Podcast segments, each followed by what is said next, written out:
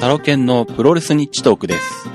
この番組はタロケンが主観と想像と妄想をもとにお送りしていきます。業界関係者の方には継承略とさせていただいておりますので、あらかじめご了承ください。えー今回はですね、えー先日、えー見てきました、10月28日、JWP 新宿フェイス大会の、えー模様をですね、えーお届けしたいと思います。えーまあこの JWP ですね、ちょうど1年前、去年の10月に、えー、キネマクラブで、えー、久々に観戦したんですけど、あの観戦が多分、十何年ぶりとか、だと思うんですけどね、20代のとこ頃に、えー、観戦して以来ぐらいしてなかったと思うんですけど、非常にこうなんだろう、えーっと、完成度が高いっていうのか、レベルが高いっていうのか、まあ、当時まだデビューしたての選手でも動きがしっかりしたりとかですね、うん、あのーまあおそらくボリショイが教えてるんだと思うんですけど、一つ一つの基本から動きからしっかりしてるなっていう。で、試合内容もすごく楽しめてですね。うん、あのーまあ一緒に行った、ですね、えー、リスナーさんと、それから、まあうちの嫁さんと一緒に行ったんですけど、えーその二人の評価も非常に高くてですね、まあ今回もそれで楽しみに、えー、行ってきたんですが、えー今回も非常にこう充実度が高いというかですね、まあ本当に JWP レベルが高いなという、えー、工業でしたね。うん。えっと、まあまずですね、えー、第一試合、えーシングルマッチ30分一本勝負で、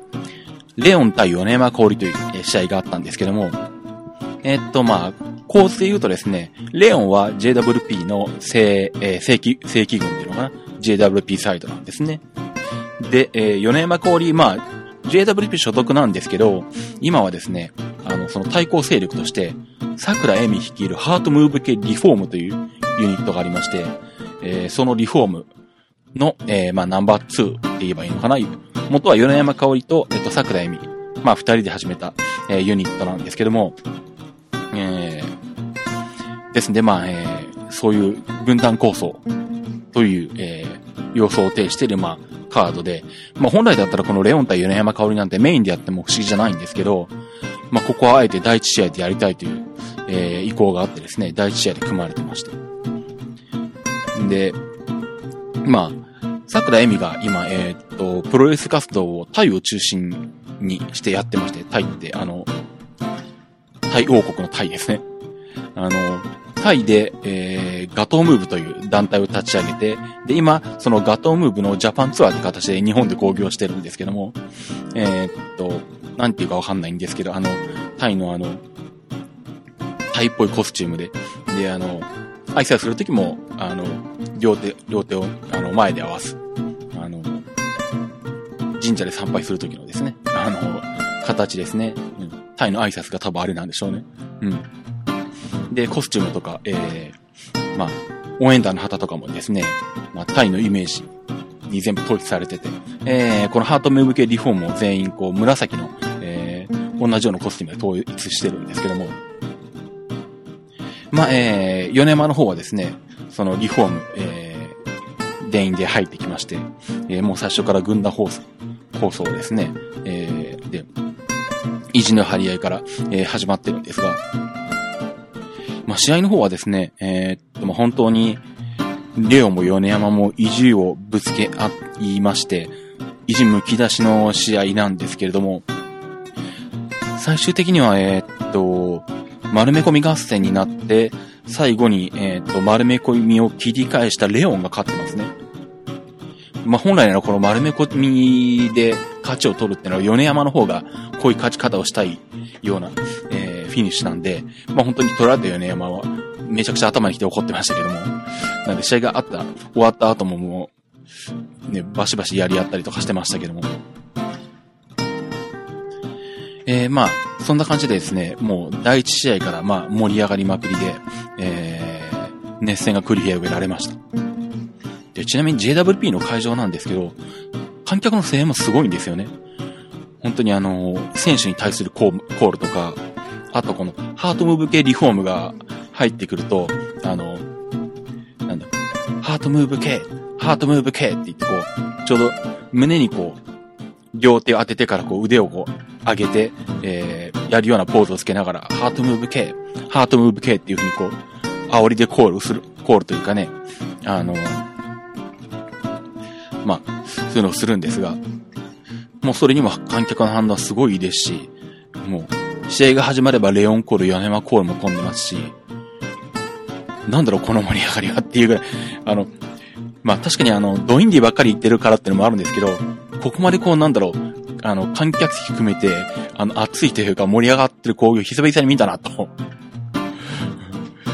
それぐらい、えっ、と、観客のこう入れ込み方がすごいですね。あともう一個 JWP 見てて、あの、気がついたのが、なんでかわからないんですけど、平均年齢が高いんですよ。で、しかもあの、なんだろう、50代から60代の、えー、おっさんっていうかお父ちゃん それこそあと仕事を引退し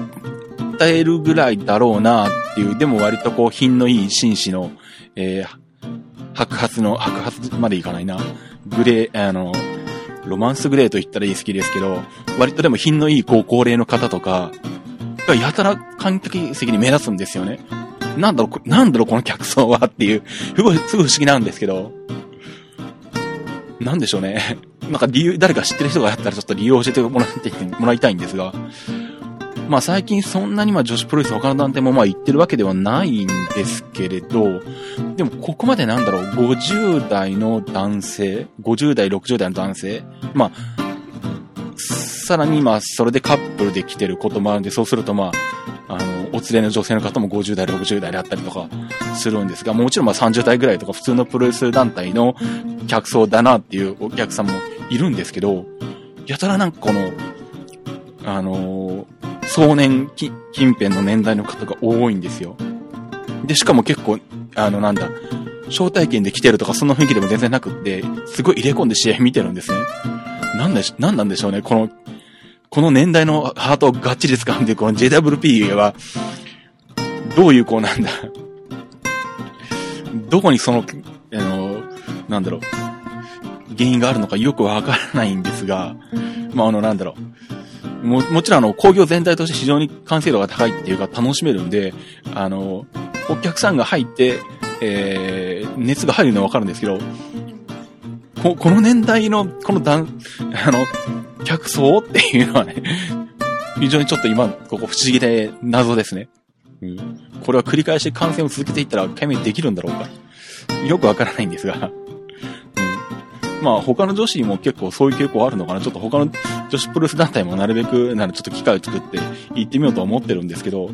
うん、あの、なんか偉い、こういう客層は珍しいなっていう客層になってますね。で、まあ、えー、っと、そんな感じで、えー、の中で行われた第一試合ですね。で、えー、っと、まあ、第二試合、えー、JWP ジュニアタッグマッチ15分一本勝負というな、えー、に銘打たれて行われました。まあこれは普通の JWP 所属選手の、まあ、えー、まあ若手って言っていいのかな？の、えー、タえー、タグマッチなんですけど、えっ、と、ラビット、ミュウ、川佐七組対、勝間奈美、ライディーン鋼と。えっと、ラビット・ミュウは1年前に見たとき、ちょうどまだデビューして何ヶ月かぐらいの、の、えー、くらいだったんですね。川瀬奈々もほぼ同時デビューなんで、か、前回もこの二人組んでたかな？違ったかな？で、えっと、まあ、勝まなみは、まあ、そこそこ中堅ぐらいに足をかけているのか、でもまあ、そんなにまだまだ、えー、多分、そこまでキャリア行ってないはずですね。うーんと、勝まなみも、デビューは2011年なのか。うん、で、えっと、ライディーン鋼は今年デビュー4月くらいだったかなもうデビューしたばっかりです。なんで、そのまあキャリアの比較的低い、薄い、短いか えっと、メンバーの、えー、っと、タッグマッチだったんですけど、えー、っと、まずはなんだろう。えー、っと、もうラビット見るですね。まあ、多分去年の感染の時の話も話したと思うんですけど、えっと、すごくちっちゃいんですよ。えー、コールの時びっくりしたのが、95パウンド。二桁か？みたいな。二桁は初めて聞いたぐらいの。感じなんですけど、えー、っと、ウィキペディアを見ると、えー、身長139センチ、体重43キロ。えー、まあ、スターダムのキッズレスラーを除けば女子プロレス業界最小となってますね。ミクロとほぼ変わんないんですけど、ミクロが142センチ45キロなんで、ミクロよりもさらにちっちゃいんですね。で、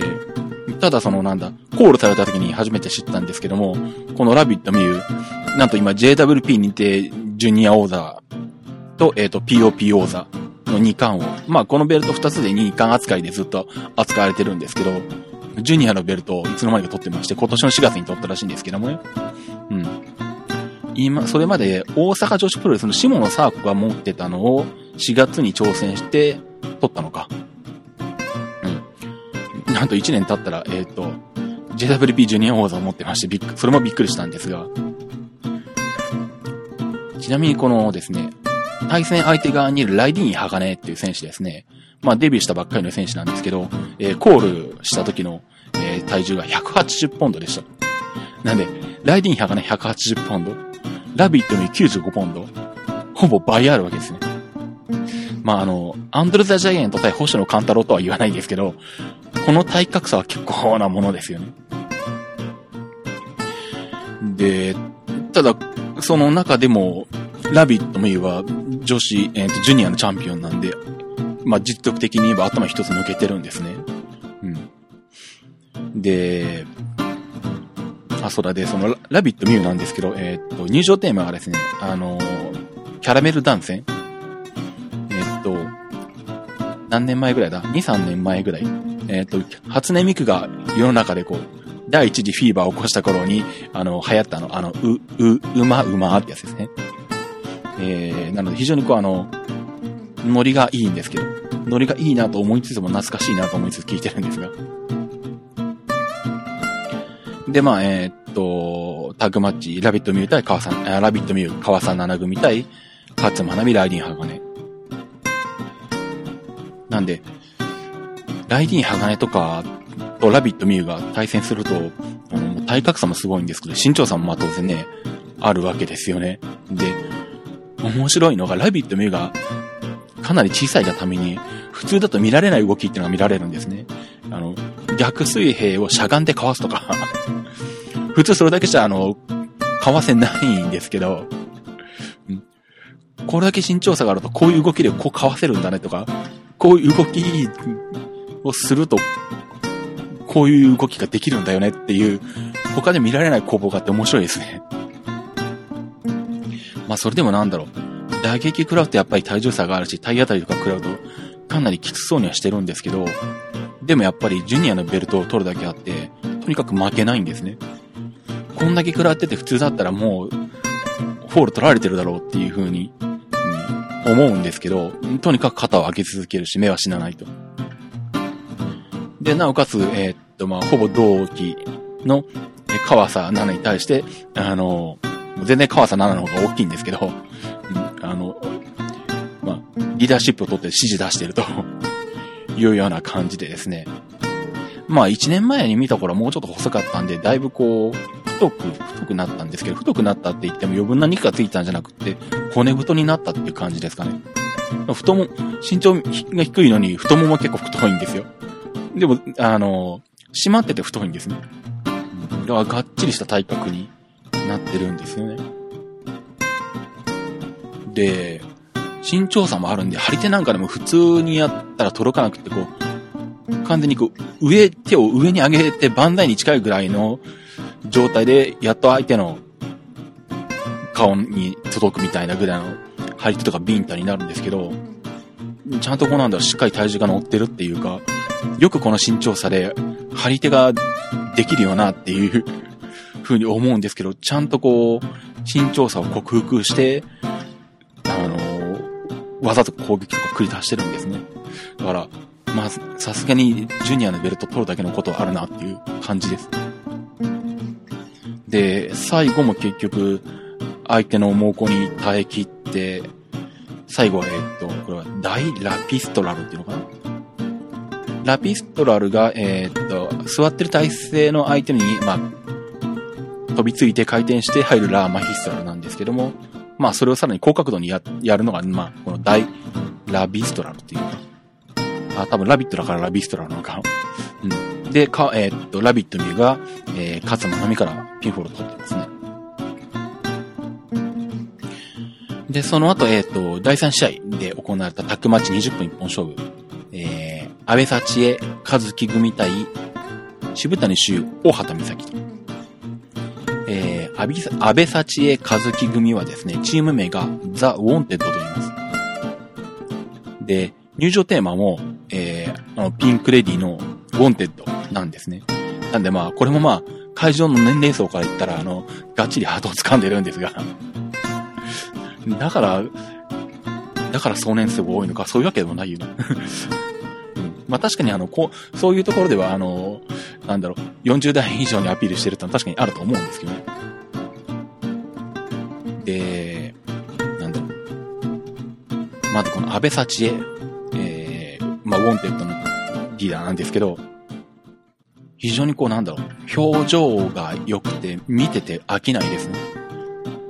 可愛いのは可愛いんですけど、普通にあの、可愛いだけじゃなくて、ちょっと癖はあるんですよ。でもなんかこう、すごく一つ一つのこう、表情が、味があるというか、この顔は見て飽きないなっていう顔をしてますね。うん。だから余計まあ、あの、ファンの目を引きつけるんだと思うんですけど、会場人気がすごくて、うん。もう、安倍ちゃん安倍ちゃんっていう声が出てるんですが、で、この試合ですね、えー、っと、どっちかといえば、えー、お笑い的な、えー、カードに分類される内容だったんですけど、今回の興行の中では、一番おすすめなのが、この試合だったと思います。っとですね。まあ、えー、安倍幸恵は、そのまあそういう、まあ割と体型的にはスラッとしてて、あの、身長もまあそこそこあって、まあそこそこ可愛い感じなんですよ。でも年齢38とかなんですけど、今調べたら。チェリーとかと同じかとか思ったんですけどね。ええ。全然若く見えるんですけど。で、相手の渋谷修、大畑美咲。で、渋谷修はもう完全にあの、どっちかって言ったら男性人気を得るようなえアイドル系の感じで、ですね。でもどっちかというとスポーティーな感じのイメージの可愛い感じです。で、大畑美咲は、えー、もうどっちかっていうとグラビア系な、えー、と、感じで髪も伸ばして、まあどっちかっていうと女性アピール的な感じで、胸が大きいんですね。で、安倍幸恵がぺったんこなんですよ。で、もうあの、入ってきた時から、えー、っと、あの、まあ、よく男子レスラーが、あの、胸を張って胸の突き出し合いとかやるんですけど、そういう感じで 大畑が安倍幸に対して胸を突き出して やってるんですけど、もう、そこであの、なんだろう、あの、貧乳対、えっ、ー、と、爆乳の爆乳かどうかわかんないけど、貧乳対巨乳って構図が生まれるんですけど、もちろんそれを意識してやってるんですけどね。あの、そういう構図が出てきて、で、試合の中盤ぐらいのところまではもうそこでひたすらこう笑いを取る的な試合展開なんですけど、まあでもあの、これほどわかりやすい笑いはないんですよね。あの、小学生から、おじいちゃんおばあちゃんまで誰に見せても絶対これは笑いを取れる、楽しませられるっていう、そういう試合なんですよね。で、もちろん後半の方に行くと、すごいちゃんとした技の構造、攻防もあって、あの、技術を見せてて、あの、最後は、えっと、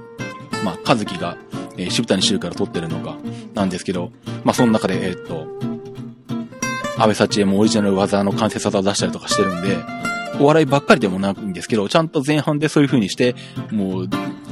誰が見ても絶対、あの、楽しめる笑いで、ハートを掴んで、そこから割とストロングな展開に持っていって、まあ、えー、そこでも楽しませて終わるっていう、この、一個の試合の中での、この、笑いとストロングののプロレス両方うまく織り込んでみせて、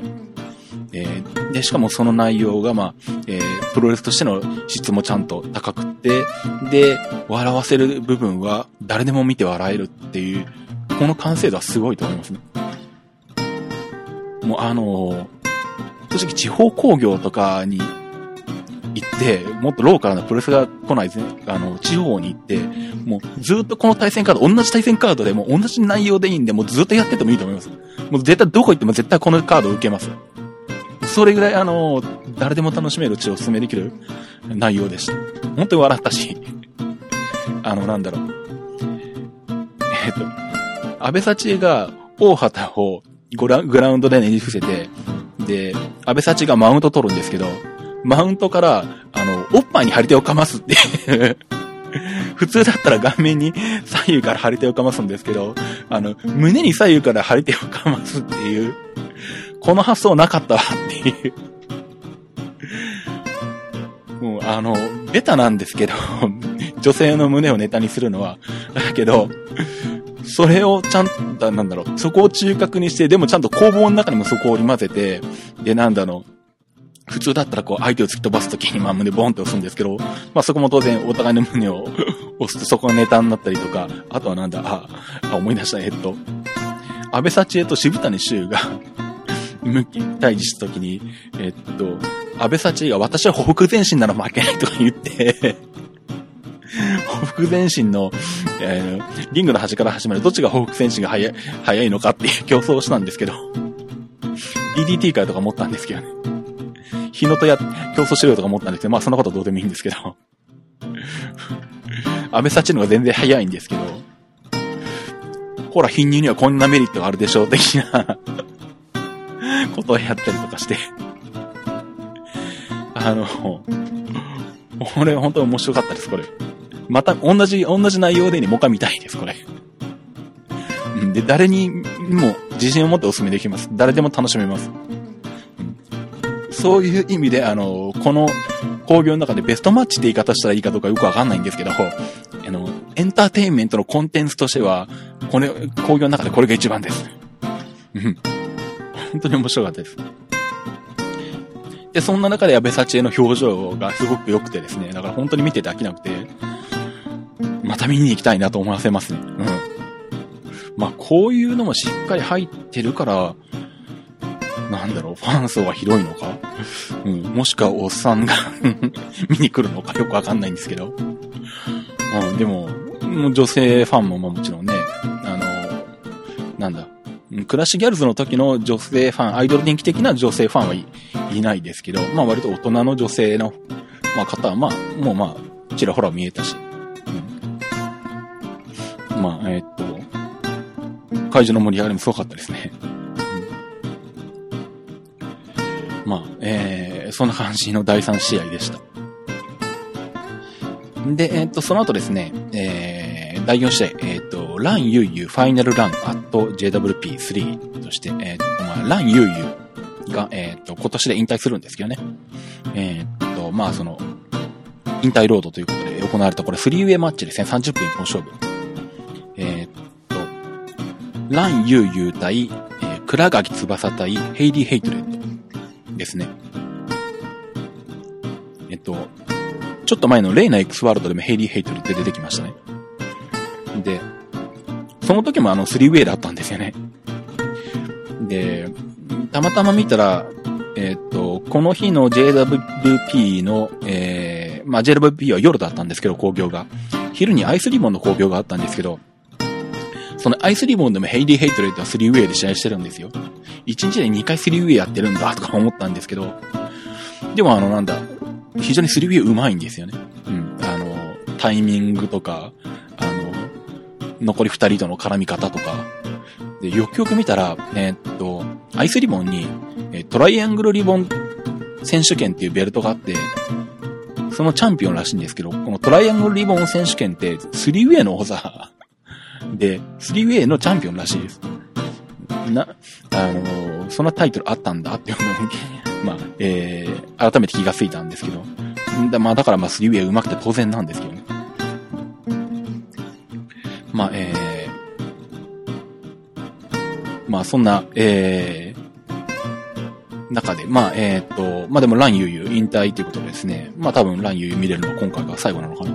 と思うんですけどね、引退がえっ、と12月の9日に、えっ、と、後楽園ホールで、えー、ありますね。えっ、と、これは、オズアカデミー主催になるのかな。12月9日の昼に後楽園ホールで、えー、ランユーユーの引退興行がありますね。で、えっ、と、その前に、えっ、と、ランユーユーの自主興行っていうのがあって、まあ、最初で最後の自主興行らしいんですけども、えっ、と、12月2日に、えっ、と、あります。これは場所はどこなんだ？えっ、と、東京キネマクラブか。12月2日日曜日17時試合開始。えー、ランユーユー自主興行、スターライトリグレットっていうのかな。えっ、と、ここでジャングルジャック21が一夜限り再結成になってますね。えっ、と、ジャングルジャック21ってのは、えっ、と、アジャコング、ランユーユー、秋の中川智香、えっ、と、松本博人。まあ、かつてあったユニットなんですけどね。まあ、ジャングルジャック21ってもともとは、あの、全日本女子プロレス、全女にジャングルジャックっていうユニットがあって、まあ、それのまあ、21世紀版みたいなもんなんですけど、メンバーは違うんですが、えー、まあ、そんな興行もあります。まあ、あとなんでしょう。ランユーユー、えー、っと、まあ、試合中も結構喋ったりとか、あと最後、マイクアピールしたりとか、その後インフォメーションコーナーにもランユー出てきたんですけど、あのー、まあ、かつては、あの、上松と組んでた時は、ほとんど上松が喋ってて、ランはほぼ喋らない印象だったんで、ランが喋ってんのってなんかこう、あの、非常に珍しいというかね、あんまり聞いたことがなかったんで、あこんな感じで喋るんだっていうのはありましたけどね。まあ、えー、まあそんな感じで 3way がありました。で、えっと、まあここで休憩が入ってインフォメーションコーナーがあったのか。で、えー、っと、その後第5試合セミファイナル。えー、タッグマッチのタイトルマッチです。えっと、JWP 認定タッグデイリースポーツ認定女子タッグ選手権試合。これも2つのベルトが1組で運用されてますね。あの、全日本の世界タッグみたいなもんですね。えー、まあ、このタッグ選手権 J30 分一本勝負ということで、えー、王者組コマンドボリショイ、中島安里紗組対、えー、中島花子、モーリー。あ、えっと、中森花子、モーリー。えー、っと、中森花子、モーリーが、えー、ハートムーブ系リフォームのメンバーです。で、えー、っと、まあなんでこれも軍団構想の一つで、で、中森モーリー組の方にはもう、えー、リフォームのメンバーが全部、えー、みんな出てきてですね、えー、セコンドについて、えー、もう、声でも煽ったりとか、えー、するんですけど、まあこれも本当にですね、うん、あのー、非常に見応えのある試合ではあったんですけどもね、で、なんだろう。まあでも、最終的には何でしょう、かなり中島ありさが攻め込まれて、危ないかなというところもあったんですが、やっぱりなかなか負けないですね。やっぱこの辺の負けないってのは大事ですね。とりあえず3カウント取れなきゃいい。とりあえず、あの、ギブアップしなければいいっていう、まあ、どっかで勝機を見出せるまで頑張るみたいなところがあって、まあ本当にそういう、かなり攻め込まれた中で、まあ耐え切って中島ありさが、えー、勝機を見出して最後、えっ、ー、と、だるま式ジャーマン。これも2回ぐらい出したかな。狙ってで、不発だったの含めると3回ぐらいやってたんですけど、まあ、だるま式ジャーマンでモーリーからピンフォール取って、えー、ベルトを防衛してます。えー、で、その後メインで第6試合が、えっ、ー、と、JWP 認定無差別級選手権試合30分一本勝負、えー、チャンピオン春山佳代子対、えー、挑戦者桜井美と。まあ、えー、まあ、やっぱりリフォーム対 JWP なんですが。えー、っと、まあ、これですね。チャンピオンの春山の方が騎士をかけたんですね。うん。選手コールが終わった後、えー、ゴンが鳴る前から春山が飛び込んでいって、で、桜恵美をコーナーに詰めて、コーナーでラリアット連打。もう本当に多分十何発とかやってるぐらいの状態で、もう、その状態でもう、えー、その時点でもかなり桜井美はフラフラになってですね。結構危ない状態になったんですけど、まあでもやっぱ桜井美も、本当に百戦錬磨というか、負けないですね。まあそこからちょっとずつ体力を回復していって、で、場外に出して、で、春山に対して、あの、非常に綺麗な教科書通りのトペを2連発。うん。トペを放ちまして。で、まあそこら辺で形勢逆転でまあ、体力も回復してきて、で、そっからはえっと、右腕殺しですね。ラリアット富士だと思うんですけど、もうコーナーを使うわ、踏みつけるわ、えー、関節技で締めるわ、で、ひたすら右腕殺し。こうなると結構、いくらパワーがあっても結構きついんですよね。で、やっぱこうなってくると、こう、桜の日差しの多さが非常に、非常に目立ちますよね。やっぱりなんだろう。まあ、このクラスでこのキャリアの選手なんで当たり前いけば当たり前なんですけど、攻め手が多い。で、攻められても切り返しで相手にペースを取らせないとか、うん。だからなんだ、非常にこう、見ていて、うん、やるなと思う、思わせる試合でしたね。まあ、桜意味のこういうビッグマッチとか生で見るの？初めてなんで、まあそれもあるのかもしれないんですけど、うん、やっぱなんだろう、懐が深いっていう感じはしましたね。で、まあ最終的には本当にまさにどっちが勝っても不思議じゃない。どっちが勝つかわかんないって試合になって、まあそれでもえっと、桜井美が JWP のタイトル取ったことないですし、まあ春山は本当にまあ JWP の中で絶対王者的な存在でもあるんで、さすがに取らないかなとは思ったんですけど、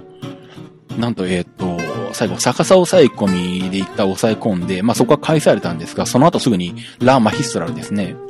まあ、桜井美の得意技なんですけど、ラーマヒストラルに入ったところでスリーカウントがしっかり入りまして、なんと桜井美が勝ってしまいまして、びっくりしました。で、まあ、桜井美、えー、JWP 初体感でもあるんですけど、まあそこで桜恵美自身マイクを取って言ってたんですけど、まあ桜恵美、まあ元、えー、っと、男子の団体でデビューしてて、まあ当時元川恵美っていう、えー、リングネームで、ずっとこうもうほとんど決まった相手としかこう、なぜ女子が、あの、二人とか三人とかしかいない団体なんで、で、えー、っと、や、試合をこうずっと続けていく中で、初めて他団体に出たのが JWP だったらしいんですけど、なんかこう居場所がなくて、なんかもう、非常に小さくなってて、もうインタビューでも何も答えられなくてとかいうのがこう、いうのを言っててですね、まさかそんな自分が JWP のチャンピオンになれると思ってなかったっていうの話して、うん、ちょっとなんかこうね、胸に来るものがありましたね。うんで、まあそんな中でもちゃんとあの、なんだ、まあ桜の、えー、っと、なんだ、キャラクターはとにかく明るく元気出して、あの、いろいろやっていこうってキャラの人なんで、まあ、ひとしきり、まあ、えー、っと、まあ、涙が見せた後、しっかり切り返して、あの、同じリフォームの中のあの、米山とかあの、モーリーとかたちにね、お前らなんで負けてんだよと言ってですね。言ったりもしながらですね、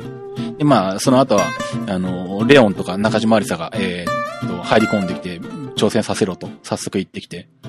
で、まあ、レオンと中島どっちがやるんだっていうふうにこう、な、JWP カードも揉め出して、まあ最終的には、とりあえずタッグマッチで対戦することになってですね、えー、っと、次の JWP かな？あ、そうそう。11月の4日に、えー、JWP の興行があるんですが、えー、そこで、えー、タッグマッチで、えー、まあ、前哨戦になるのかな、タイトルマッチそれが行われるらしいです。なんで、えー、っと、確かさくらえみと米山が組んで、レオン中島組と当たるのかな。で、まあ、レオン中島どっちが勝が勝てば多分、えー、勝った方、その、フォール、ピンフォールを取った方がまあ挑戦するとか、まあ多分そんなことになるんじゃないかっていう流れなんですが。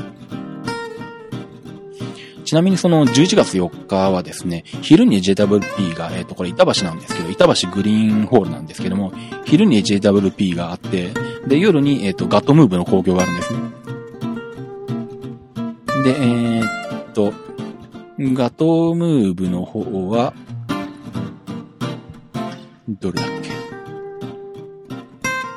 うーん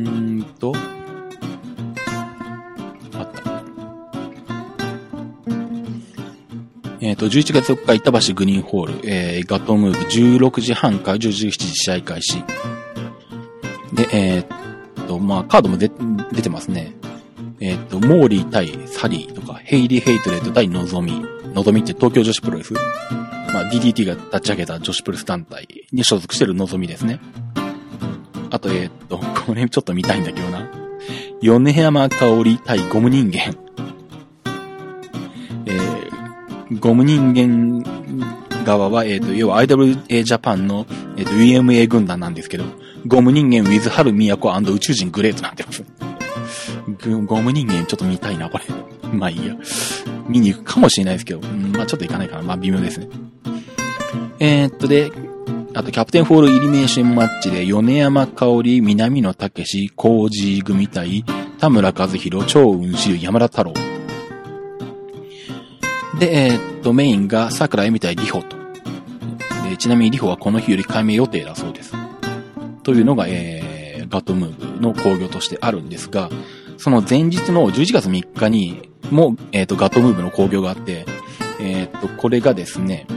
うんと、市ヶ谷の南海記念診療所っていう会場があるんですけど、あの、リングもなくて、えー、っと、マットを引いて、ある、すごい狭い部屋の中で、えー、試合が展開されるという、まあそんなのばっかり見てる気もするんですが、